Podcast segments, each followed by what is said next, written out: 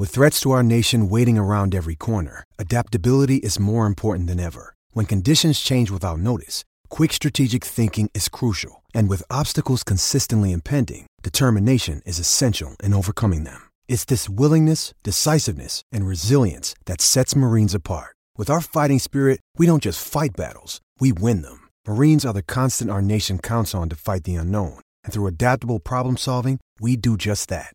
Learn more at marines.com.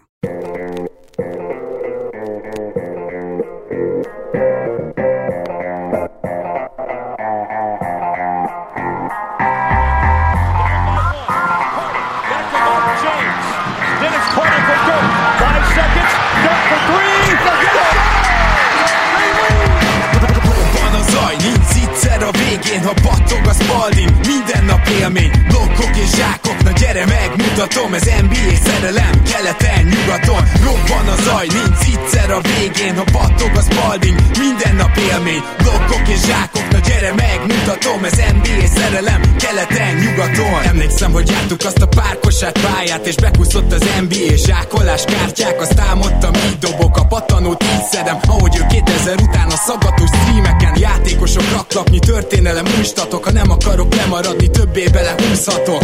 A boxkor meg sokszor csak csúsztatott pixelek De mit tegyek, ekkora már túsz vagyok. A ritmus csak időzónát számítva lettorsz. Ha éjjel nem alszom, tudja, hogy játszik a Raptors De a reggel meló, akkor egy napra nincs net Hogy majd elkapjak mindent, mi a meccsekbe jó.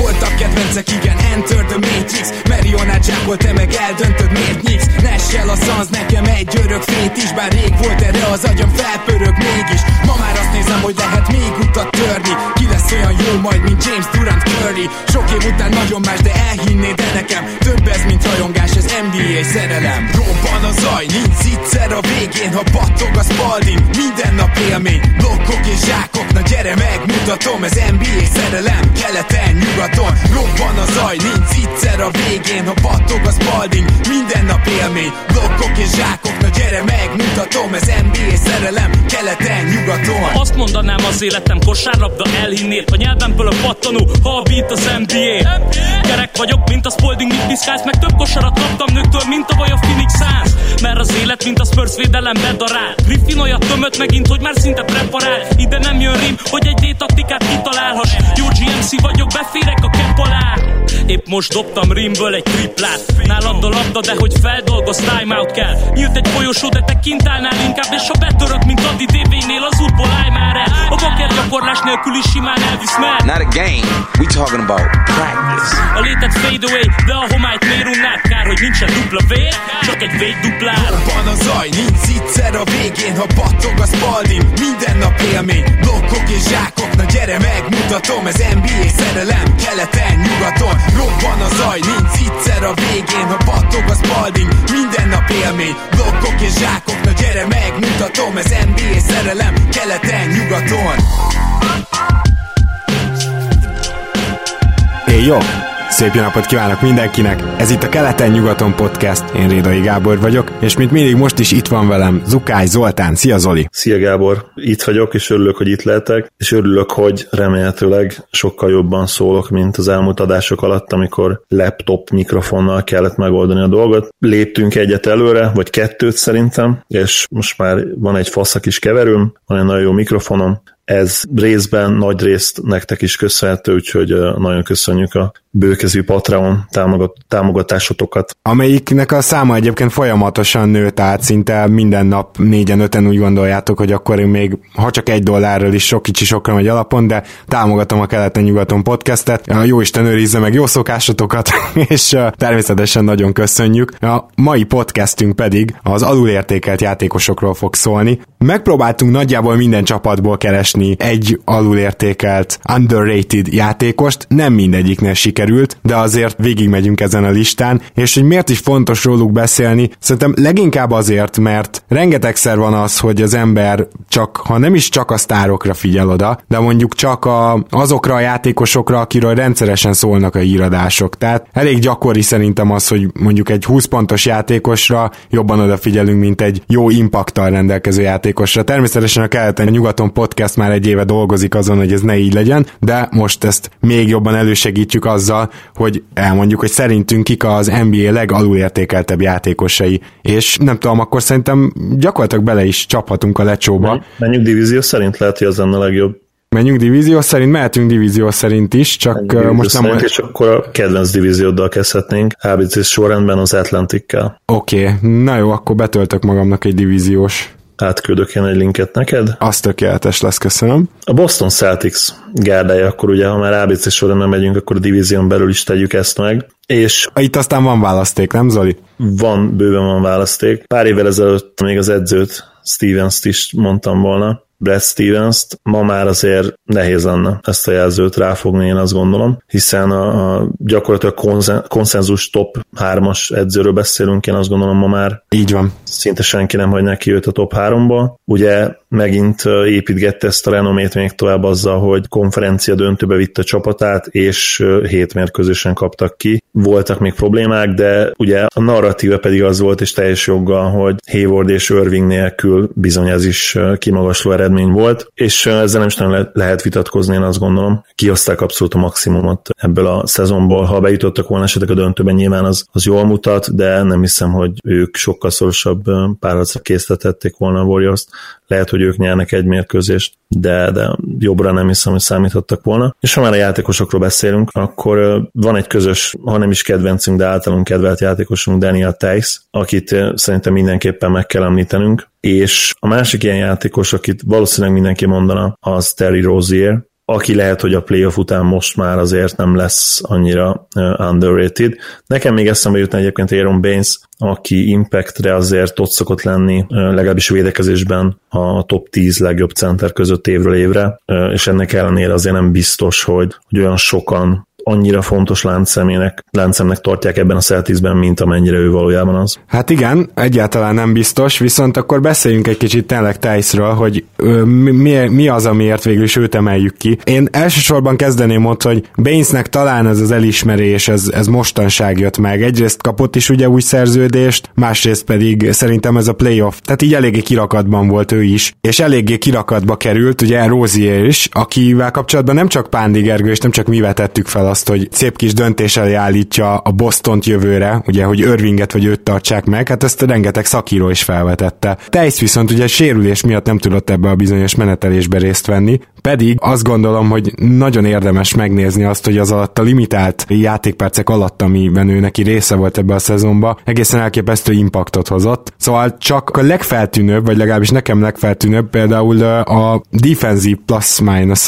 hát ez konkrétan 3,4-es volt. Na most tegyük ezt tisztába, hogy a 3,4 az már egészen klasszisnak számít, és főleg úgy, hogy emberünk összesen játszott ebben a szezonban, már mint meccsenként 15 percet, és csak 63 meccsen lépett pályára. Tehát 15 perc alatt összehozni ezt a 3,4-et defensív plus minusban, az nagyon komoly. Amikor pályán volt, akkor az offenzív ratingje a Bostonnak 117 volt, a defensív pedig 100. Ezek elég sok mindent elmondanak, és ugye ami még neki az extrája, az az, hogy igaz, hogy csak 31%-kal dobta a triplákat, de nem lehetett teljesen otthagyni. Ugye egy centernél azért, hogyha 30% fölött tudsz triplázni, akkor már egy pici előnyt mindenképpen szerzel. Szóval ő belőle azért kinézzük azt, hogy, hogy ő jó triplázó lehet a jövőben, főleg, hogyha hozzászokik így az NBA-hez, és azt se felejtsük el, hogy emellett 62%-kal fejezett be. Tehát az efficient field goal százalék az például 58 volt, de a true shooting sem sokkal marad el ettől. Annyira nem, hogy az 62. Szóval itt egy hatékony, jó játékosról beszélünk, aki nagyon nagy impacttel rendelkezik védekezésben a pályán. Brooklyn Nets csapata következik ABC sorrendben. Én azt gondolom, hogy, hogy ebből a csapatból olyan sok választás nem lehet, aki nyilván szóba jöhet, az Joe Harris, azt gondolom, hogy vele kapcsolatban talán egyet fogunk érteni, illetve nyilván Spencer Dinwiddie, számomra ők azok, akik beuranak, mint lehetséges underrated prospektek a mai műsorra. Abszolút. Most Dinvidéről sokat is beszéltünk. Dinvidinek azért az a felcsillanása, amikor kezdő lehetett, az nem tartott olyan sokáig, de mindenképpen kevésbé van szerintem a köztudatban, úgyhogy róla érdemes említést tenni. Joe Harris pedig én azt gondolom, hogy ezzel a szerződésével, ezt a 16 millió két évre, nagyjából, ha más nem, legalább GM szinten kiérdemelte valamennyire a, az elismerést. Én szeretnék egy olyan játékosról beszélni de aztán utána, hogyha te választod választotta a kettő közül, akkor nyugodtan sorolt fel az ő érdemeiket is. Csak érdekességképpen Sabaz Népierről, aki ugye most került Brooklynba, és azért szeretnék róla beszélni, mert gyakorlatilag már mindenki elkönyvelte szerintem azt, hogy ő mint egy, mint egy kikerült a ligából. Miközben ugye tavaly ilyen low-key, úgy szokták mondani, tehát magyarul meg még szebb a kertek alatt hozott egy nagyon jó szezont szerintem. Ugye ő volt a csereirányítója gyakorlatilag annak a Portlandnek, ahol Lillardon és McCallumon már így is kicsit túl nagy teher volt. Viszont ebbe a 20 percbe, amíg beszállt, ő meglehetősen jól szállt be. Először is egy 38%-os triplával, és mindemellett ugye ő az asszisztokat is tudta valamennyire szállítani, egy kettőt, meg két lepattanót, tehát nagyjából tudta azt hozni, és 8,7 pontot, ezt ne felejtsük, nagyjából tudta azt hozni, amit elvársz egy cseréirányítótól, kevés turnoverrel, és ami számomra még ilyen nagyon pozitív vele kapcsolatban, hogy ő azért támadja a gyűrűt, nem azt mondom, hogy sokszor ér oda a büntetővonalra, kétszer mérkőzésenként 20 perc alatt, tehát semmi extra, de azokat 84%-kal fejezte be tavaly, úgyhogy én szerintem volt egy olyan szezonja, ami talán egy kicsit elsikkadt itt az előző idényben, kevesen beszéltek róla, de a Brooklyn sem véletlenül gondolta azt, hogy ő majd így jól jöhet nekik, főleg azt nézve, hogy még úgyis, hogy Jeremy Lint elcserélték, az egyes-kettes poszton még úgyis tele vannak. Úgyhogy, ja, hát róla gondoltam, hogy beszéljünk egy kicsit. Említés szintjén egyetértek, tényleg nem hozott rossz szezont le. Annyi, hogy azért a playmaking passzjáték terén nekem egy kicsit ő vékonyka. Egy cseréirányítótól azért ebben a szempontból többet várnék, ugye per 36-ra is talán éppen, hogy elérte a három asszisztot, de lehet, hogy még az se 2,7 környéken lehetett. Azért ez számomra vékonyka. Három és fél. Három és fél. Hm. Hát igen, az is azért elég vékonyka. Meglátjuk, hogy tud-e építeni. Ezen azért ő még talán nem olyan idős, hogy, hogy ne fejlődhetne akár, vagy, vagy legalábbis konzisztenciában, még a képességben nem is. Azért neki sebessége, dobása azért megvan az NBA-hez. Nyilván itt a kérdés az, hogy mentálisan oda tudja tenni azokat a, azokat a kis puzzle darabkákat, ahogy mondani szoktuk, ami, amiből összeállhat egy, egy még ennél is jobb teljesítmény. Így van, és akkor neked ki a választottad végül, tehát Harris és Dinwiddie közül? Harris választana mindenképp, már csak azért is, mert sokkal konzisztensebb dobó, és ha mondjuk csapatépítés szempontjából gondolkodok, akkor én őt választanám egyértelműen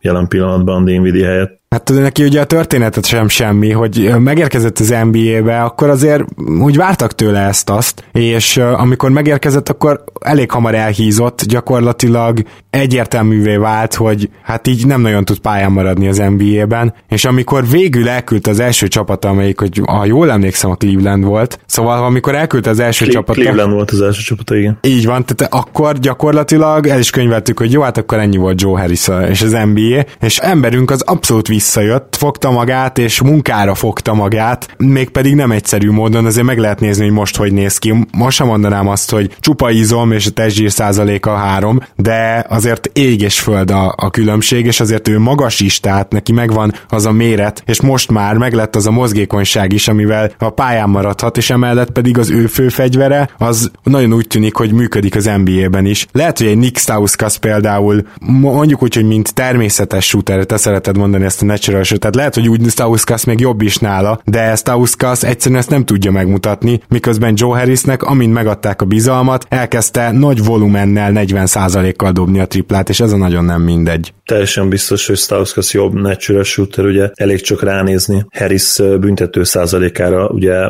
bár kicsi minta volt, az első szezonban 60%-kal dobta, az előző szezonban viszont már azért egy nagyobb minta volt, ott, ott volt azért 50 kísérlete, és ott, ott már 71%-kal dobta, de azért abból is látszik, hogy, hogy neki kellett egy, egy fejlődési konzisztencia, és idén végre 82%-kal dobta, és most már 41%-kal, sőt 41,9, tehát 42%-kal is triplázott, és nem kevés kísérletet eresztett rá, per 30-at, ha jól emlékszem, majdnem hetet, igen, 6, 6 és felett ugye kerekítve hetet, és mondom 42%-kal dobta, ami, ami hihetetlenül jó. A kettesek terén is fejlődött, nyilván limitált játékosról beszélünk, tehát ő a büntető vonal arra nem tud odaférni, passzjátékban is meglehetősen átlagos, de amit tud, az ugye a, floor spacing és némi védekezés, abban azért nagyon jó. Bizony, bizony. És akkor lépjünk is tovább. A következő csapatunk az Atlantic divízióban a New York Knicks. Én nekem meggyőződésem, hogy ennek a csapatnak van egy pár overrated játékosa, underrated egy sincs, és uh,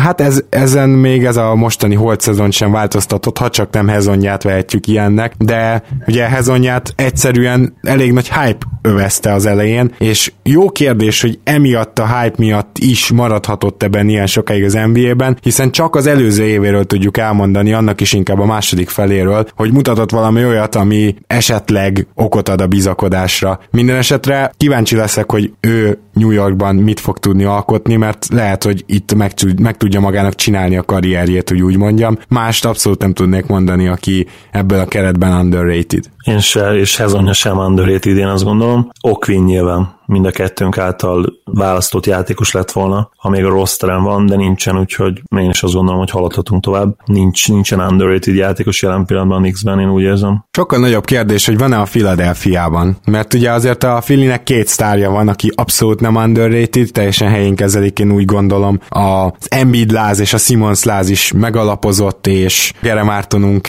véleményével szemben én úgy gondolom, hogy Simons nem egy, hogy is mondjam, csak felfújt lufi, bár ezt magára a csapatra szokta szokta mondani, úgyhogy azon lehetne esetleg vitatkozni, hogy vajon Simonsnak tényleg e teljesen elfelejthetjük-e, hogy abszolút nem tud dobni. Minden esetre első éves játékosnál azért maradjunk annyiban, hogy még joggal bizakodhatunk, hogy ez fejlődik. És éppen ezért innen nem nagyon tudok játékost választani. Szaricson is elgondolkoztam, mert mondjuk őt nem dicsérik annyira, nem szokták annyira belevenni ebbe a nagy hármasba, nagy négyesekbe, amit a Philadelphia jövőjébe gondolnak, de azért most tett róla, hogy belevegyék. A másik pedig pedig az, hogy abba teljesen biztos vagyok, hogy Szaric sosem lesz legit első számú opció. Ő harmadik számú játékosnak már mint támadásban harmadik számú pontszerzőnek, akkor így mondom, mert amúgy hasznosságban tényleg ott lesz a, a nagyokkal, hogyha így folytatja a fejlődést, de, de mint harmadik számú opció tökéletes, ez is vár rá Philadelphiában, úgyhogy szerintem őt sem mondhatjuk underratednek, jelenleg nem találtam a Philadelphia keretében underrated játékost. Saric le, szerintem lehet, hogy az újon CV-ben volt overrated, akkor ugye hozta ezeket a volume 20-25, esetenként talán 30 pont közeli meccseket is a szezon második felében, miután Embiid ugye kidőlt a teljes évre, akkor azt bebizonyította, hogy borzasztó hatékonysággal tud 20 pont felett dobni az NBA-ben, de hát ez szinte kis túlzással az NBA játékosok felére igaz úgyhogy ez nem volt nagy tudomány tőle. Viszont lehet, hogy idén meg, megfordult ez, átfordult, és most már kicsit underrated a srác, mert mindenben fejlődött, én úgy érzem, a teljes játékát szinte megreformálta, inkonzisztens shooterből teljesen kiegyensúlyozott, és ha nem is elit, de elit szint alatti triplázó lett. Passzjátéka ugye szenzációs, és nem csak asszisztokról beszélünk, mert asszisztból ez nem feltétlenül látszik, de ő szinte mindig meghúzza a, a jó paszt, nem csak akkor, amikor ez assziszthoz vezethet, ugye ez nagyon fontos, az európai mentalitás teljesen, ezt felem egyébként Lukától is, és védekezésben is nagyon sokat fejlődött, tehát lába sokkal jobban mozog most már, és bizony majd, hogy nem, ha, ha nem is mondjuk még a gyengeségből erősséget kovácsolt, de, de afelé halad, én úgy érzem, és ő pluszos védő lesz, mert nagyon-nagyon intelligens srác, úgyhogy lehet, hogy mondanám is Saricot, mint, mint underrated, mondjuk ilyen honorary mentionnek. Meg hát aztán... esetleg hasonló kategóriába TJ McCannát betehetjük, aki azért, amikor beugrik igen, igen, akár. Abszolút, ugye volt egy tripla-duplája is, azért ez nem annyira egyszerű az NBA-ben, és nem úgy volt tripla-dupla azért, hogy ő üldözte, hajszolta, bár lehet, hogy a végén azért tisztában volt vele, ugye az egész csapat már itt félig meddig ünnepelte, mielőtt már megvolt. Aztán, amit kapott ugye a meccs után a nyilatkozott közben, azt nem teszik az ablakba, Joel, ha jól emlékszem, leborította vízzel, leöntötte. Igen. Más nem tudok mondani ebből a rosterből. Amir Johnson mondtam volna pár éve, de azért az ő szerepe most már erősen megváltozott. Carrington-t mondtam volna mondjuk talán tavaly, de ugye Igen. most már megkapta ő is a, a zsírosabb szerződését, és az igazság, hogy, hogy nem is mennek annyira jó idén, mint tavaly. Én úgy érzem. Mármint, hogy tavaly, mint tavaly előtt. Így van, tehát a magunk mögött hagyott szezonban, mint az az előttiben. Még nekem is át kell szoknom amúgy. Viszont... Olyannyira, hogy az előző adásban azt hiszem el is uh, volt egy ilyen elszólásod, hogy igen, akkor tavaly itt mondtál. Ha. Mondjuk lehet, hogy akkor nyilván úgy értetted, hogy hogy előző szezon, csak ugye az a tavalyi szezon az, az még egy hónapja is kis túlzásra tartott, vagy másfél hónapja. Igen, igen, igen, ilyenkor elég nehéz megszokni, hát egy, egy hónapja még tartott gyakorlatilag. És akkor jön a Toronto Raptors, ami kapásból, hogyha ugye az underrated-et hogyan, ért, hogyan nézzük, nyilván azért az amerikai szaksajtó média, az, hogy Magyarországon kiről beszélünk, ezek mind fontosak. Emellett egy picit a szerződés Igen, bocsánat, is. tegyük hozzá, hogyha underrated Raptors játékosokról beszélnénk, Rédai Gábor szem, szemüvegén keresztül, akkor nem tudnánk senkit megemlíteni. Így van. Én nagyjából helyén kezelem azt gondolom a Raptors játékosokat. Lehet, hogy van, akit túl is értékelek. Minden esetre... Nem, nem vészes, szerintem nem vagy nagy homer. Még bőven a hiba határon, vagy a határ, megfelelő határértéken belül, vagy én úgy érzem. Hát ezt nagyon köszönöm. Minden esetre, ahogy a Bostonnál is óriási a választék, itt mivel kanadai csapatról van szó, azt gondolom még ennél is nagyobb. Alapból is nagy lenne, de ugye most foglalkoznak igazán a Raptorzal, meg akkor foglalkoztak, amikor most tényleg nagyon jó volt az alapszakaszunk, most meg a Kawai csere miatt. És itt tényleg fel lehetne sorolni a félpadot, tehát igen, Fanfleetre egészen sokan elkezdtek figyelni, meg is kapta a szerződését, de Wrightot is fel lehetne sorolni, Siakamot is, Pöltült már nem, ugye, nem a mi játékosunk, akit mégis is ki akarok emelni, és egyértelműen underrated szerintem az Jonas Valanciunas, és a következő miatt sokáig kérdés volt az, hogy az NBA-ben ő neki lesz-e szerepe, pályán tud-e majd maradni. És az előző idénye, az megint csak itt a kertek alatt egészen elképesztően jól sikerült. Ugye róla azért mindig tudjuk, hogy ő nagyon-nagyon hatékony. Hát csak, hogy most a TS-ein nem akarok végigmenni, de egyszer volt egyáltalán 60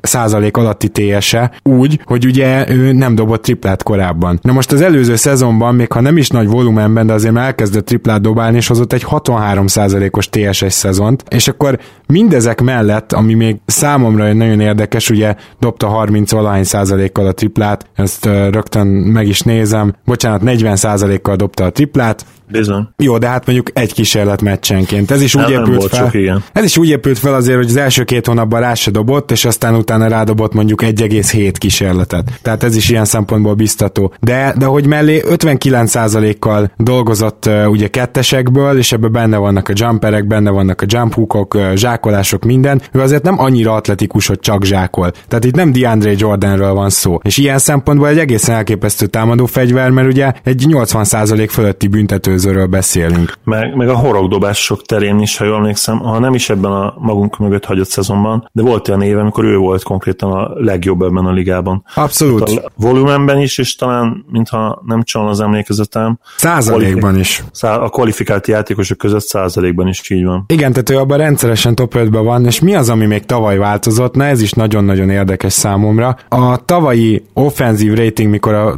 pályán volt a Raptors, a 120 volt. Jó-jó, de hát nyilván a Raptors tavaly elit támadó csapat volt. Viszont 103 volt vele is a defensive rating, ami nagyon-nagyon sokat sejtett, tehát itt gyakorlatilag tavaly messze a legjobb védekező évét hozta le, és ez mutatja egyébként a box plus minus is, ugyanis 0,7 volt a box plus minus amikor pályán volt támadásban, és 0,8 védekezésben. Na most az előző idényekben inkább fordítva volt, vagy hát inkább azt mondom, hogy inkább a támadás volt mindig a jobb, szóval ebben is tudott fejlődni, és én azt gondolom, hogy ezt a fejlődési ívet talán csak még egy szezonon át hozza, akkor kiderül, hogy ő mégsem az a kizárólag ilyen gólem center, akit ma már csak cserecenternek használunk. Ez pedig szerintem eléggé szépen elkerülte az emberek figyelmét, úgyhogy én Valancsun azt mondanám jelenleg a leginkább underrated játékosnak a Raptorsból. Egyetértek, és tökéletesen megindokoltad, hogy miért. És a másik dolog pedig az, ami nagyon fontos, hogy ő egy kiváló playoff performer, tehát ő mindig, de tényleg mindig jól játszik a playoffban. Kivéve akkor, amikor valami egészségügyi problémája van, ugye ilyen is volt sajnos. Vagy kivéve akkor, amikor Kevin Lavot vagy Channing Fright kell fognia, ugye ez még a nagy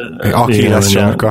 Channing a kriptonitja volt a, a Raptorsnak évekig. De valóban de, de nyilván ezek a meccsapok mindenkinek problémát okoznak, amikor bedobják a tripláikat, tehát egy Kevin Love egy Draymond Greennek is hatalmas probléma, amikor sül a keze, mint ahogy azt hiszem voltak is ilyen időszakokat 16-os döntőbe. Szóval egyetértek maximálisan az érveléseddel, úgyhogy nem is akarom ismételni szavaidat. Jonas egy picit bizony underrated lett. És akkor menjünk át a Central Divisionbe, ahol a Chicago bulls kezdünk, és hát itt megint klasszikusan olyan csapatról beszélünk, ahol tele vagyunk fiatalokkal, nem nagyon van underrated játékos. Ha mégis valakit meg kellene említenem, az biztos, hogy Holiday lenne, aki ugye egy elég korrekt szezont hozott le itt tavaly, és hát nyilván a Bullsban erre kevesen figyeltek föl. Abszolút, igen, én is őt akartam egyébként mondani. A Holiday számomra nagyon érdekes játékos, mert prototipikus mérete is megvan, és a triplája is egészen jó, jó büntetőző is, tehát mondhatjuk azt, hogy ugye a, a jó shooterek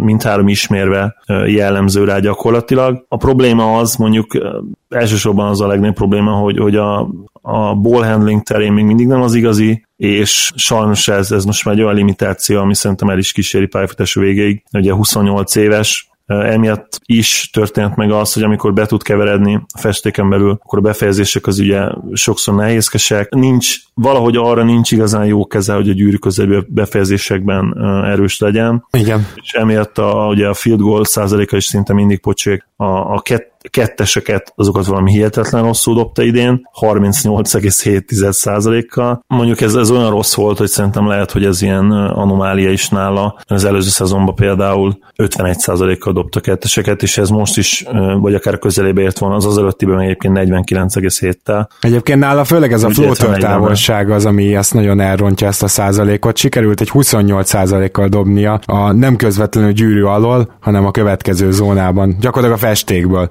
az egészen brutálisan rossz, igen. Tehát ebből arra következtethetünk, hogy, hogy a középtávoli az, ami, ami valószínűleg nem stimmel. Tehát uh, hiába jó a büntetője, stabilan 80% felett van az utóbbi években, valamiért úgy néz ki, hogy ezt a, ezt a, ezeket a flótereket, középtávolikat, azokat nem nagyon tudja. Mondjuk ezzel tegyük hozzá, hogy a Bullsban valószínűleg elég sokszor kellett neki elvállalni a nehéz dobást. Ez nem sokat segíthetett. Igen, ez is benne lehet, persze. Azért egy hol tankoló, hol felülteljesítő csapatban játszott, és úgy igazán nem tudták szerintem a játékosok se, hogy, hogy most akkor mi legyen. Volt ugye az a, az a nagyon érdekes pár hét, amikor hihetetlen csapatmorállal minden meccsüket meg akarták nyerni, de aztán ugye cserék, cserék után ez teljesen megváltozott. Nyilván esetett jót a Holiday konzisztenciájának. Hát igen. A Cleveland Cavaliers viszont azért ott van egy pár overrated játékos, én azt gondolom, hogy underrated-et nem nagyon találunk jelenleg, hát majd remélhetőleg lesz, vagy, vagy, vagy remélhetőleg lesznek újabb sztárok, akik talán nem is lesznek underrated-ek. Minden esetre Chedi Osman megemlíthetjük csak és kizárólag azért, mert most ő még nyilván nem hozott mindblowing számokat semmiben, de csak azért, mert amikor viszont pályán volt, akkor mind a kettőnk gyakorlatilag többször is hangsúlyoztuk azt, hogy szemtesztre azért ő egy Gergő is korrekt védő. Egész Igen. Tehát, hogy, és ez nem véletlenül volt, egy korrekt védő, most nem azt mondom, hogy a nagyon erős, még egy Paul George-ot egy az egybe megfogna, de ez a liga már régesség nem arról szól, mindig kb. tudja, hogy hol kell lenni, és hogyha megkapja a bizalmat, és fel tudja küzdeni a tripláját mondjuk egy jó 40% környékére, akkor szerintem egy nagyon értékes játékos lesz, most még underratednek nem mondanám. Van-e bárki, akit Clevelandből megemlítenél? Tudjátok, tudott te is, Gábor, hogy én is Csedi fan vagyok, épp ezért én is őt említettem volna. Nehéz ilyen jelenlegi rosterből egyébként más mondani, talán Larry Nance Jr. Ó, oh, az egy nagyon jó tipp, ebbe igazad van. Őt lehetne, ugye ő Gergő másik nagy kedvence, sőt, Gergő talán első számú kedvence. Nem tudom, hogy bevallaná, de lehet, hogy még LeBronnál is jobban kedveli a srácot. Azért az erős, igen, de, de legalábbis nagyon, nagyon szereti. Régebben volt George Hill nyilván uh, underrated, talán még Channing Fry is volt underrated 3-4-5 szezonnal ezelőtt, ahol elképesztő floor spacinget hozott, gyakorlatilag a legjobb,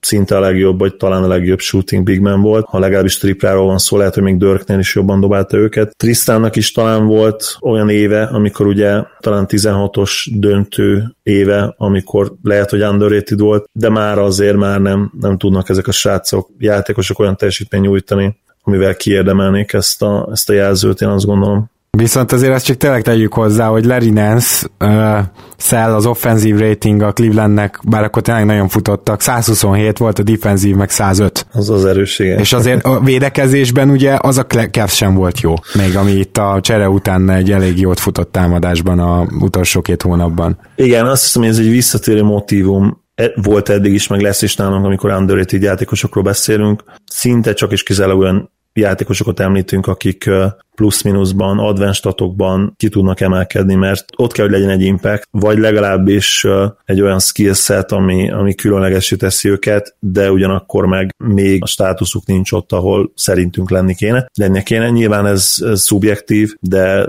ezután is ilyen játékosokat várjunk, várjatok tőlünk az adás hátralévő részében, akik, akik a, akiket az advenstatok szeretnek. Igen, ez elég gyanús. Például a Detroit Pistonsból nem nagyon fogunk tudni ilyeneket mondani. Nagyon-nagyon vicces egyébként. Felsorolnék neked a Pistonsból pár játékost, és megkérnélek, hogy talált ki, hát jó, nem lesz nehéz, hogy melyik részét mondom el a Pistonsnak. Tehát a játékosaink Reggie Bullock, Luke Kennard, Stanley Johnson, Glenn Robinson III, talán Langston Galloway tartozik még ide, és a frissen 42. helyen draftolt Bruce Brown Jr. Ez melyik csapat része volt a Detroitnak? Hát a hátvéd állomány természetesen. Hát én nem így mondanám, ez a kettes-hármas poszt volt, amit végig soroltam. A perimeter játékosok, ha? Hm? Mert hogy ugye Reggie Jackson például nem soroltam bele, is Smith-et azért ők klasszikus értelemben is. Hát Reggie Bullock tudom, hogy főleg shooting guard. Ö, most, most hármast is. játszik, igen. De, de igen, tehát ő kettes, hármas, tehát itt... Galloway is szerintem inkább... inkább egyes, kettes, kettes, igen. Kennard ugye kettes, tehát gyakorlatilag hármasal szinte csak Glenn Robinson és Stanley Johnson van. Na most ezek a nevek, ez nagyon durva lesz, hogy ezzel a kettes-hármas állományjal neki megy a Detroit, de mégis, hogyha valakit muszáj kiemelnem, akkor az, ez, így van, az ezek között a nevek között volt, és ő Reggie Bullock. Igen, egyetértek abszolút. Ugye Bullockról beszéltünk sokat a közvetítéseink alatt is, amikor épp ment a, a Detroit meccs, és Kenardnak volt ez a nagy meccs, akkor szerintem Bullock is épp jól játszott, és egy szenzációs szezont hozott le. Én azt gondolom, nem lehet ezzel vitatkozni. Végig gyakorlatilag sült, sült a keze, és ha jól emlékszem, azon kevés periméter játékosok között volt, akinek egy ilyen szerény 60%-os effektív mezőny százaléka volt, ugye az effektív field goal percentage az, az az összes dobás gyakorlatilag igen. Tehát büntetőket kiveszed, és minden, ami marad, ha jól tudom, az az effektív field goal percentage-be. Nem, az nem, de igen. De, de, de, de, de, jól mondod, igen, igen. igen. Tehát és az a 60 az brutális, tehát gondoljuk azt végig. Ehhez az kell tényleg, hogy, hogy ahogy láttuk is 44-45 százalékkal triplázom valaki. Egy Steph Currynek szokott lenni a 60 százalék körül az effektív field goal százaléka. Lehet, hogy még neki karrier is annyi kell. Igen. De, de azért ahogy Bullock magára talált, az tényleg nem semmi, és hogyha van a Detroitnak alul értékelt játékos, az biztosan ő. Na nézzük. mondjuk bár ja. többet tudnék a védekezésről, nem tudom, hogy te. Hát figyelj, egyébként ő azért atletikus, és most nem azt mondom, hogy kiemelkedő védő, de mondjuk egy Otto Porter szintjét biztosan eléri, legalábbis szemtesztre. Mert egy Otto Porter meg nem olyan jó védő, mint kéne lennie. Reggie igen, Bullock meg... egyetértek, igen, tehát a Kawai comparison ott hal el általában, hogy igen. sajnos Otto védekezésben még nem, még nem, hát soha nem is lesz annyira jó nyilván. Igen. Megnéztem egyébként Stephnek a karrier effektív field goal százalékát 58 százalék, és ebben volt egy szerény 63 százalékos szezon, ugye az a 15-16-os év, amit sokan a GOAT támadó szezonnak tartanak. Megmondom őszintén, hogy, hogy én is annak tartom. Tehát nálam Steph Curry 15-16-os kampánya minden idők legjobb támadó szezonja volt. Akkor most lehet érezni, hogy mit jelent az, hogy 60%-os effektív field goal percentage-et hozott szép magyarul mondva, bulok. Menjünk akkor most egy újabb olyan csapathoz, a Boston és a Toronto után, ahol gyakorlatilag mondja egy nevet, és az underrated lesz, ez pedig az Indiana Pacers. Hát itt nagyon nehéz egy valakit kiválasztani, de kénytelen, kedvet, kelletlen, de nem kedvetlen, Kalisont választottam. Mielőtt még elkezdenénk indokolgatni, te is őt választottad, vagy mert tényleg ott aztán lehetne Ted Young, Bogdanovics, tehát ott bőven akad. Nem tudom, hogy nálad ki lett a befutó. Gondolkoztam Ted Youngon őt, azért elvetettem. Nem vagyok akkora fan. Nálam ő egy picit old school játékos, és nem, nem jó értelemben old school játékos. Miles Turnert mondtam volna még mondjuk az újon CV-be is, mert akkor például képi, ugye Porzingis sokkal jobban volt hype pedig lehet, hogy az újon CV-ükben Turner például jobb volt. Természetesen a második évüktől ez már megváltozott, ugye Turner kicsit beragadt abban a bizonyos fejlődési görbében, az most hát nem felfelé íve, hanem így így szépen elég laposan. Stagnál, igen. Stagnál, így van. Köszönöm. Szóval őt most nem lehet nyilván már az underrated közé emleg, emlegetni, között emlegetni. Dagi McDermottnak volt talán olyan szezonja, ahol mondjuk underrated mondtam volna, de őt sem nagyon lehet. Főleg úgy, hogy ekkora bizalmat kapott, és ekkora szerződést az Indiana GM-től, ugye, tehát, hogy... Így van, igen. Oladipo egyébként tipikusan underrated volt általunk is. Én tanulmányoztam az Alden statjait mostanában, és olyan, dolog, olyan dolgokat láttam, amire én abszolút nem emlékeztem, és szerintem podcast, podcastokban sem hangsúlyoztuk ki annyira, hogy ő évek óta advanced statokban elképesztően jó. Tehát neki volt konkrétan olyan szezonja, hogy RPM-ben második volt az SG között még a Magicből. Az igen. És utána is negyedik volt, az OKC is évben is azt hiszem a, a shooting guardok között. Szóval ott már, ha mondjuk azt jobban figyelemmel követjük, lehet, hogy számíthattunk volna valami ilyesmire, ha nem is ennyire durván, de, de ott benne motoszkált az elit játékos, én azt gondolom. Legalábbis az advenstatok is erre világítottak rá. Szóval őt lehetett volna mondani, hogy nyilván ezen szezon után azért már nehéz, bár a 20, évi 21 millió az a szenzációs jelen pillanatban szerintem neki. Úgyhogy igen, azt kell mondjam, hogy nekem is arra következtetésre kellett jutnom, hogy, hogy Kalisson, akit mondjuk te végig dicsértél az előző szezonban, de valóban, tehát elit módon triplázott szinte egész évben. Ha jól emlékszem, a büntetőket is szinte 90% környékén dobálta. Ez 82, igen, de az elit triplázás pedig ugye az egész liga legjobbja, három kísérletből 47%. Az igen, tehát az annyira jó, hogy az szeretné az ember, hogy rádobja ennek a dupláját, és megnéztem egyébként 88% a, a büntető dobása, úgyhogy... Ja, 82-t mondtam. Igen, 88, igen, az 88, 88 igen, bocsánat, tehát igen, igen, igen. Gyakorlatilag majdnem 90, úgyhogy kijelenthetjük egyébként, hogy, hogy elit dobóvá fejlődött Callison. Azért nagyon durva egyébként, hogy ő konkrétan egy mennyire fél százalékra volt a két pontosok terén, és akkor ezek szerint kettő százalékra a büntetők terén attól, hogy elérje az 50-40-90-et. Igen, mert mint a mezőny százaléka ugye fél százalékra volt, nem a kettesek, és valóban, tehát nagyon közel volt, nagyon közel volt az 50-40-90-hez. A következő gárdánk pedig az utolsó a Central Divisionben, az a Milwaukee Bucks, és szerintem a Bucksból igazából underrated-et nem találni, mert hogy itt azért van egy pár olyan játékos, aki korábban az volt, és Middleton mindenképpen ide tartozott. Úgyhogy róla éppen beszélhetünk, de abba teljesen biztos vagyok, hogy mivel 2019-ben lesz opció arra, opciója arra, hogy kilépjen a 13 milliós flat szerződéséből, ami a nevetség tárgyát képezi természetesen, ebből ki fog lépni, és hát mennyit fog kapni ő 19-ben? Szerintem egy 25 millió legalább. És, és hát nem is lesz olyan könnyű dolga éppen ezért a Milwaukee-nak, hogyha meg akarja tartani. Így van, restricted lesz? Ne, nem, nem restricted lesz, hát ő neki ugye ez a szerződése, ez már egy rookie szerződés utáni szerződés, és ezért ugye unrestricted lesz. Az nem rossz, mert most eszembe jutott, hogy nyilván megpróbál például Mavericks rámenni a legnagyobb nevekre, ugye Jimmy Butler, akár Kawhi Leonard, megpróbálnak nyilván mindenkivel leülni egy beszélgetésre, akivel csak lehet, viszont akkor ugye ott lehet még akár egy Middleton is, akinek szintén be lehet ajánlani egy zsíros szerződést. Azért ő egy százszor jobb verziója például egy Harrison Barnesnak. Én, én nagyon bízom abban, hogy, hogy Harrison nem fogjuk meghosszabbítani, amikor lejár. Most azt hiszem jövőre ő lejáró lesz talán, vagy lehet, hogy utána lé, lévő évben. Valamiért úgy emlékszem, hogy az egy, az ugye 2016-os szerződés, és hogy az gyanítom, hogy az négy éves. Igen, igen, én is azt gondolom, és akkor az azt jelenteni, hogy nem 19 nyarán, hanem 20 nyarán nem. lesz lejáró, igen. Igen. Attól függetlenül megnézném azért például a Doncic, Middleton, Harrison Barnes hármast periméteren, azért az egy eléggé újszerű és potens. Potens mostani NBA-be teljesen beleillő line-up lenne, igen. Azért, amit Middletonnal kapcsolatban szerintem még mai napig sokan elfelejtenek, hogy ez az ember, ez már két szezonnal ezelőtt is, sőt három szezonnal most már azt kell, hogy mondjuk, ezelőtt is 4,2 asszisztot ö, átlagolt, most is hozott egy 4 asszisztos szezont, úgyhogy 36 perc játék mellett egy 20 pontos játékos volt, és idén még nem ismert neki annyira a tripla. Ugye tavaly volt egy laza 43%-os triplája, igaz, hogy kevés meccsen, idén egy 36%-ot hozott össze, a playoffba egyébként összehasonlíthatatlanul jobbat ennél, ez is azért fontos, és összességében is elmondhatjuk, hogy egy hatékony játékos, aki rohadt jól védekezik, rohadt jól dobja a büntetőt, a posztján jól pattanózik, és emellé még négy asszisztot kioszt. És egyébként másfél stílt, tehát még hozzárak másfél labdalopást. Kriminálisan jó játékos Middleton, na. Na, nagyon jó all játékos lett, igen. Ugye volt régen egy vitánk arról, hogy ki a jobb scorer, Clay Thompson vagy Middleton ott a mai napig kötném az ebet a karóhoz, hogy Clay azért jobb shooter és jobb scorer is, én azt gondolom, de az teljesen egyértelmű, hogy all around impactben Middleton elég közel kell, hogy legyen, hanem jobb.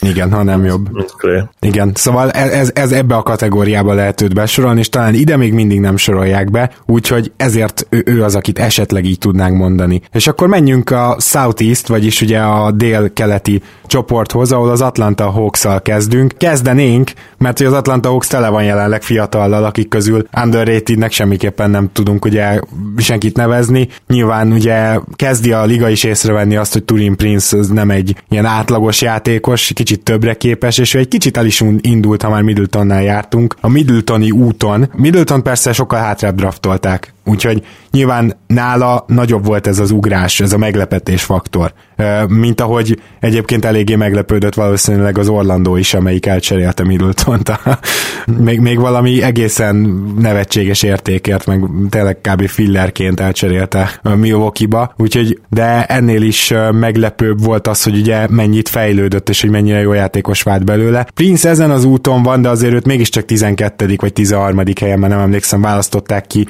az első körben, és szerintem ő azért megkapja az elismeréseket, azért oda-oda fér. Mondjuk az, hogy most csak úgy utólag hívták őt be, hogyha jól emlékszem a, ebbe a bizonyos első-másodéves csapatba az Asztáron, az talán egy kicsit indokolatlan, de én az Atlantából nem találok igazán olyan játékost, aki underrated. Én se, általunk sem lehet ugye Prince underrated, lehet, hogy a hogy a sajtó által, vagy a szurkolók által esetleg underrated, de, de ebbe se vagyok biztos. Azért bár kiváló számokat hozott, nem hozott azért én, ő még olyan űrszámokat, hogy igazolni tudjuk, tud, tudnánk egy esetleges underrated jelzőt. Közben annyit be, be, beszólnék, nem, nem voltam ebbe biztos, és meg is néztem, és jól is tettem, tehát middleton a Detroit adta föl, és nem az Orlando. Igen, és Prince pedig a volt bizony draftolva 12-ként a 16-os drafton. Ugye ő is idősebb ruki volt, 22 körül, amikor ledraftolták. Ha jól emlékszem, négy szezonos egyetemi játékos volt. Benne lehet azért egy, egy borderline all-star szint jövőre, de akkor lehetne underrated, hogyha ezt már idén elérte volna, ami azért még nem történt meg. Így van. A Charlotte Hornetsből viszont azért bőven tudunk hozni szerintem neveket, és hát nyilván a, a, aki leginkább ordít jelenleg a szerződése miatt az Kemba, viszont hasonló helyzetben van ő is, mint Middleton, hogy jövőre azért szerintem ő egy elég korrekt pénzt fog kapni, nem is Middleton féle pénzt, bár azt se záron ki, mert hogyha valakinek irányító kell, akkor meg fogja neki adni akár a 25 milliót is évente. Viszont én most itt egy ilyen másik pikket szeretnék hozni, ez pedig nem más, mint Marvin Williams Williams, akiről ugye rengeteget beszélt tettek azzal kapcsolatban, hogy mivel második helyen volt választva, hogy, hogy hát igen, ő egy valamilyen baszt lett. Azért ez teljesen nem igaz. Tényleg ahhoz képest, hogy másodikként lett választva, ahhoz képest mondhattuk még az elején is, de ne feledkezzünk meg arról, hogy ő azért a karrierje első, tehát mondjuk harmadik, negyedik évében már 15 pontos scorer volt, aztán szép lassan elkezdett triplákat dobálni. Az ő nagy nehézsége, nagy tragédiája ugye az volt, hogy a 3-as, 4-es poszt között nem igazán lehetett eldönteni, hogy, hogy végül hol, hol fog kikötni, de nagyon nagyon jó összehasonlítani őt a pontosan ugyanezekkel a problémákkal küzdő Derek Williams-szel. Tehát Marvin Williams az a helyzet, hogy még mindig a ligában van, és nem csak, hogy a ligában van, hanem azt is említsük meg, hogy abszolút átalakította a játékát. Most már azt mondhatjuk, hogy a mai ligában egy teljesen prototipikus négyes lassan, és emellett pedig egyre jobban dobja a triplát, kiváló tripla szezonjai voltak az elmúlt három évben, három évvel ezelőtti volt talán a legjobb, de ugye a tavalyi is 40 úgyhogy ha mindezt megnézed, akkor ő most egy elég jó stretch for, aki azért még mindig atletikus, még mindig two játékosként is nézhetünk rá, és szerintem ez nála nagyon nincs meg így a köztudatban, tehát még a mai napig ilyen kicsit ez a basz, aki, aki nem tudott élni azzal, hogy a második helyen draftolták, nem tudott annyira jó lenni, mindeközben pedig elfelejtjük, hogy egy nagyon hasznos játékos. Kétféle gondolkodás van általában, amikor azt vitatják meg, hogy valaki basz lette vagy sem. Az egyik az, amelyiknél a legfontosabb szempont az, az hogy hol lett draftolva az illető játékos. Szerintem ez egy picit unfair, mert lehet, hogy például aki az egyik évben második helyen volt draftolva, az lehet, hogy a következő évben mondjuk tizedik helyen kellett volna el. Mondjuk Marvin esetében ez pont nem így volt egyébként, valószínűleg, mert a 2005-ös draft az egy nagyon-nagyon erős draft volt. Fogunk még erről beszélni a héten, én azt gondolom. És szóval, szóval ez az egyik féle gondolkodás, hogy, hogy akkor megnézzük, hogy hol lett draftolva, és abból építjük fel az érvelésünket, viszont van a másik, amivel én jobban egyetértek, súlyozva kell nézni, és például az, hogy, hogy mennyire stabil lett egy másik szerepben, mennyire lett konzisztens, azért az számít. Tehát, hogyha például összevetjük őt, most ha ő egy baszt, és azt mondod, hogy ő egy szuper nagy baszt, mert második helyen volt draftolva, rendben oké, okay, de akkor kérdem én, hogy mondjuk egy Michael Olavokandi micsoda vagy mondjuk egy, nem itt eszem a srác, nem sajnos megint a Grizzlies második helyen draftolta le center, nagyon magas segítség. Ó, oh, Tabi, Tabit. Így van, tehát egy Tabit, akkor micsoda. De egyébként De... az általam említett Derek, Derek Williams-t is megkérdezhetjük, szinte második. Akár őt is így van, Igen. pontosan belül, azt hiszem egy gyengébb drafton lett, sokkal gyengébb drafton lett kiválasztva, mint mondjuk Marvin. Szóval ennek ellenére azt mondom, hogy, hogy Marvin nem lehet azért sem baszt, mert most már egy 14-15 éves, 14 éves NBA karrier talán, vagy 13 szezonos NBA karrier van mögötte, és garantáltan lesz még neki szerepe, helye a ligában a következő 3-4-5 évben is. Mert mindene megvan, ahogy mondtad, ahhoz, hogy a mai ligában stretch játszon, mint ahogy játszik is most már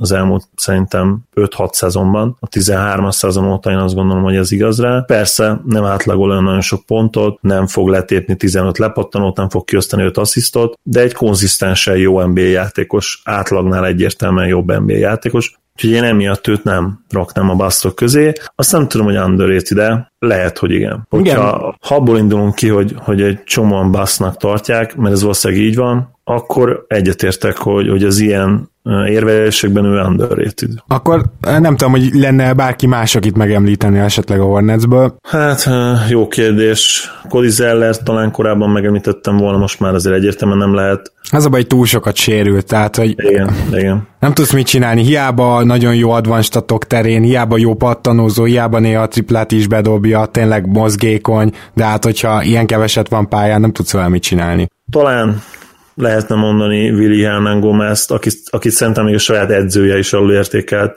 Én őt játszottam 25-28-30 percre, és megnézném azt, hogy, hogy mi van nekünk abban a srácban, mert amikor ő lehetőséget kapott a Knicks-ben, szinte minden meccsen élt vele. A, a legjobb szituációban én azt gondolom, hogy ő egy dupla-dupla gyáros lehetne, és a, a per 36 számai azok egészen brutálisak, tehát ilyen NS Kenter szintű alázásra gondoljatok, dominanciára per minit alapon, csak mondom, hogy most ő első szezonjában, rookie évében 16-14, per 36, második szezonban 18, 13,3, harmadik szezonban pedig ugye, ami most akkor ugye megosztva volt a, a Nix és a, és a Charlotte, nem bocsánat, ugye ez volt a másik szezonja, mert igen, tehát, de, de ha a csapatról lebontott, tehát a, a Nix-es időszak ebben a szezonban ott is 17 pont, 10 lepattanó átlagban, 3 assziszt felett, mert nagyon jól is passzol, és a Charlotte-ba is 18,5, tehát 19 pont, 16 lepattanóval per 36-ra. Na most nem mondja nekem senki, hogy nem lehetne megnézni, hogy akkor ha adunk ennek a srácnak 30 percet, mit tudna hozni, mert szerintem leesne az állunk. Hát ez elég gyanús, igen. Na hát akkor nézzünk el a Miami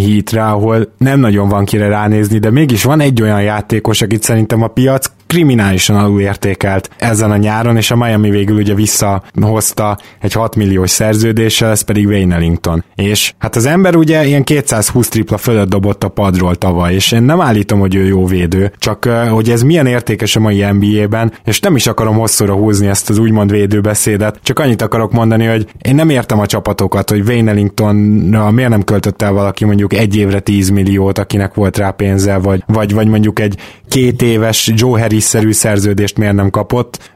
Én azt gondolom, hogy ő belépett tavaly az elit tripladobóknak a táborába, aki ráadásul nem elég, hogy jól dobja a triplát, még range is van hozzá, tehát még messzebbről is felugrik bőven, mint a tripla vonal. Ez ma egyszerűen egy nagyon értékes játékos, és egy contenderbe lenne a helye. Nyilván a, ezek a csapatok nem tudtak neki ilyen szerződést adni, viszont azért én, én az Indiana helyében is a mai napig azt mondanám, hogy is oda hogy Tyreek Evans-t, tud ő hármast játszani, bőven odaadtam volna inkább Ellingtonnak azt a pénzt, amit McDermottnak adtak oda. Lehet, igen. Valószínűleg stabil a floor spacinget kaptál volna tőle. De ki kell mondani, Ellington egy elit dobó, nem lehet kérdés, tehát minden ott van. A, a 85% feletti büntetőzés, a, a 38%-os karriertriplázás, ami azért az elmúlt pár évben már inkább 39% felé tendál, és a kettesek terén is, tehát ő, ő be tudja bizony dobni a középtávolit is. Nem véletlen, hogy ugye 55% és 57% a, az effektív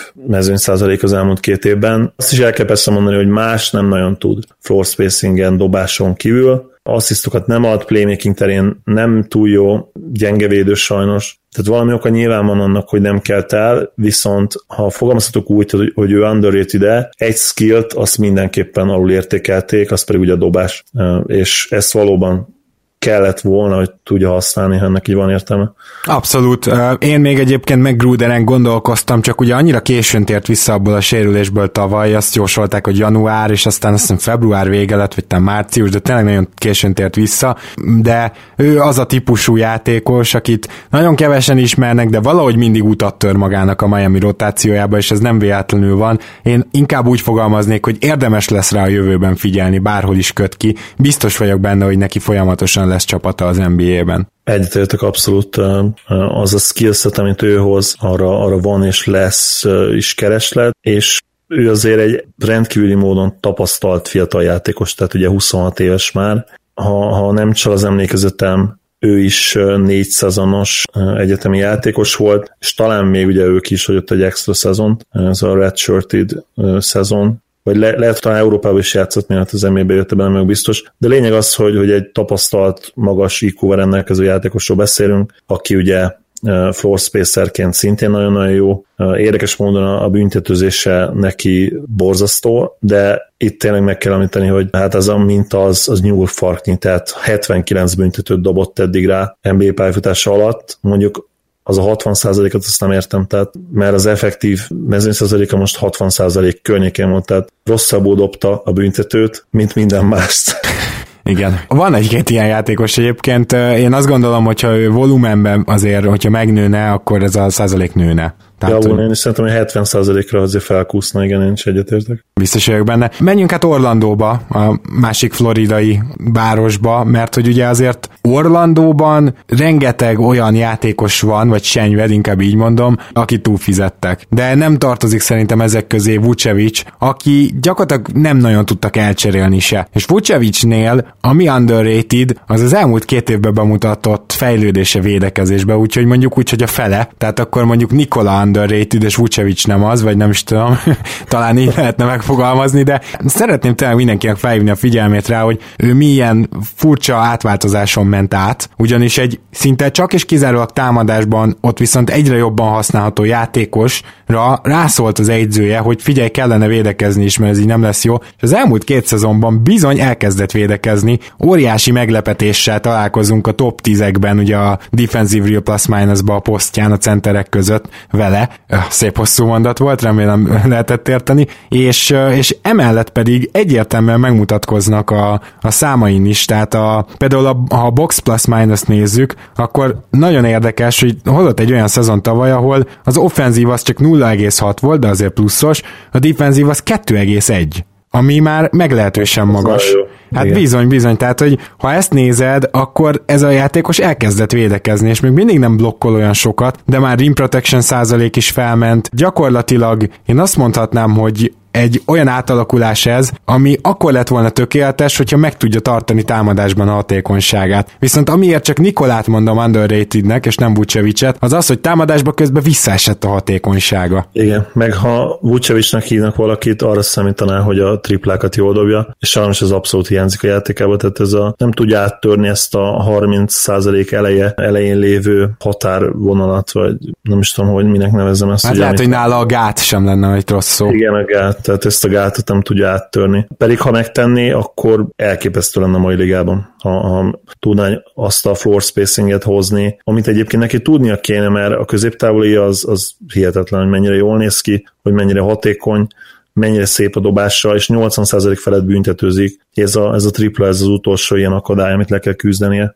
ahhoz, hogy, hogy tényleg underratednek nevezhessük. Ha ezt az utolsó akadályt le tudja küzdeni, én akkor mondanám majd underratednek, mert tényleg semmi más nem hiányzik jelen pillanatban a játékából ahhoz, hogy egy kiváló prototípikus space and pace center legyen, az, hogy bedobálja azokat a rohadt triplákat, és ennyi, mert ha közben meg tudja tartani ezt a plusz kettes DRPM impactet, akkor tényleg nem is, nem is kell álmodnod jobb centerről a mai ligában, mert ma már nem, hogy nincs szükséged arra, hogy valaki 30 pontot dobjon a gyűrű alól, de érvehetsz amellett, hogy kifejezetten rossz Igen. a csapatnak és a taktikának, tehát tökéletesen elég egy. Nyilván ideális esetben még elit lepottam és elit védő is lenne, de hát minden nem lehet meg, ha ez igaz lenne, akkor MVP címekért küzdene, nem pedig azért, hogy rákerüljön az, rákerüljön az underrated listánkra. Igen, igen, igen. Egyébként a pattanózásával nagy baj nincs, az, azt is gyorsan nagy tegyük baj nincs, hozzá. igen, picit, picit hát átl, átlag feletti talán valamivel, vagy Igen. átlagos, de nagy baj valóban nincs vele, tehát nem egy Andrea Bárnyáni azért ő volt, ha jól emlékszem, már 10 pattanok körüli szezonja. Sőt, bocsánat, felette is, tehát 12 lepattanos szezonja, és ott 11 lepattanos is, még egy 11 lepattanos, úgyhogy ö, és Egyet- ráadásul 31 percet, úgyhogy ezt vissza is szívom. Olyan szinten nincs baj lepattanozásával, hogy ő ki, kiváló lepattanozó, úgyhogy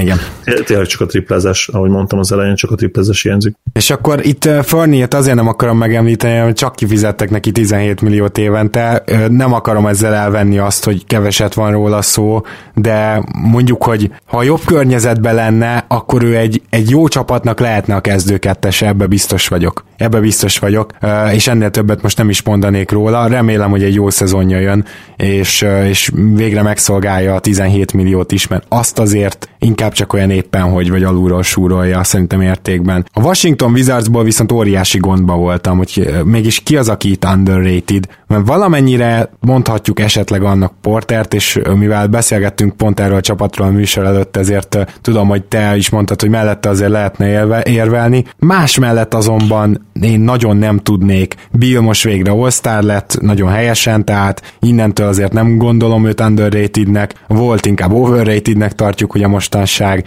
és a többiek közül pedig mi kiemelhetjük azt, hogy Gortatnak vannak néha jó meccsei, hogy Morris egész stabil volt, egyébként inkább előző szezonban, mint ebbe, de, de tényleg csak Porter az egyetlen, és hát padról persze Satoranskit mondhatjuk, csak hogy ő is most azért, amikor nem volt John Wall, akkor megkapta azt a média visszhangot, hogy jé, hát ez volt nélkül jó ez a csapat, és hogy ebben Satoranski is bizony könnyékig benne van. Úgyhogy nem tudom, hogy Porter mellett akarsz érvelni, én azt mondanám, hogy senki. Igen, hallanék én is hogy senki. A fiatal Gortát szerintem underrated volt, a maira nem lehetne ezt ráfogni, hiszen az ő védekezés azért elég sokat kopott, és támadásban sem jönnek már tőle ezek a 16-18 pontos meccsek, mint, a, mint régen. Úgyhogy nincs, nincsen underrated játékos ebben a csapatban. Porter inkább underused, nem? Tehát, hogy én alig Igen. várom, hogy elcseréljék, mert Igen, meg ha, ha tényleg, ha Porter mondjuk elitvédő lenne, vagy, vagy legalább az elit alatti kategória, szerintem nem rossz védő, de inkább olyan átlagosnak mondanám jelen pillanatban.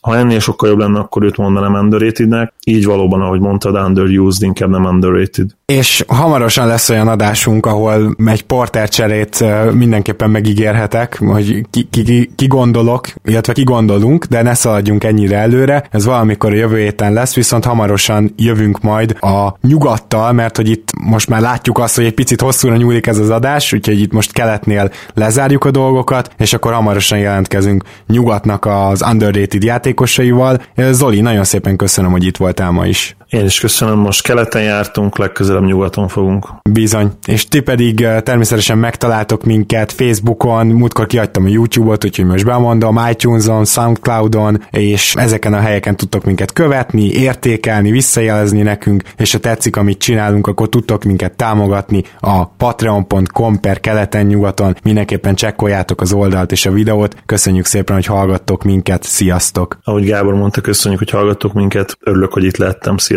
Ha más podcastekre is kíváncsi vagy, hallgassd meg a Béton műsor ajánlóját.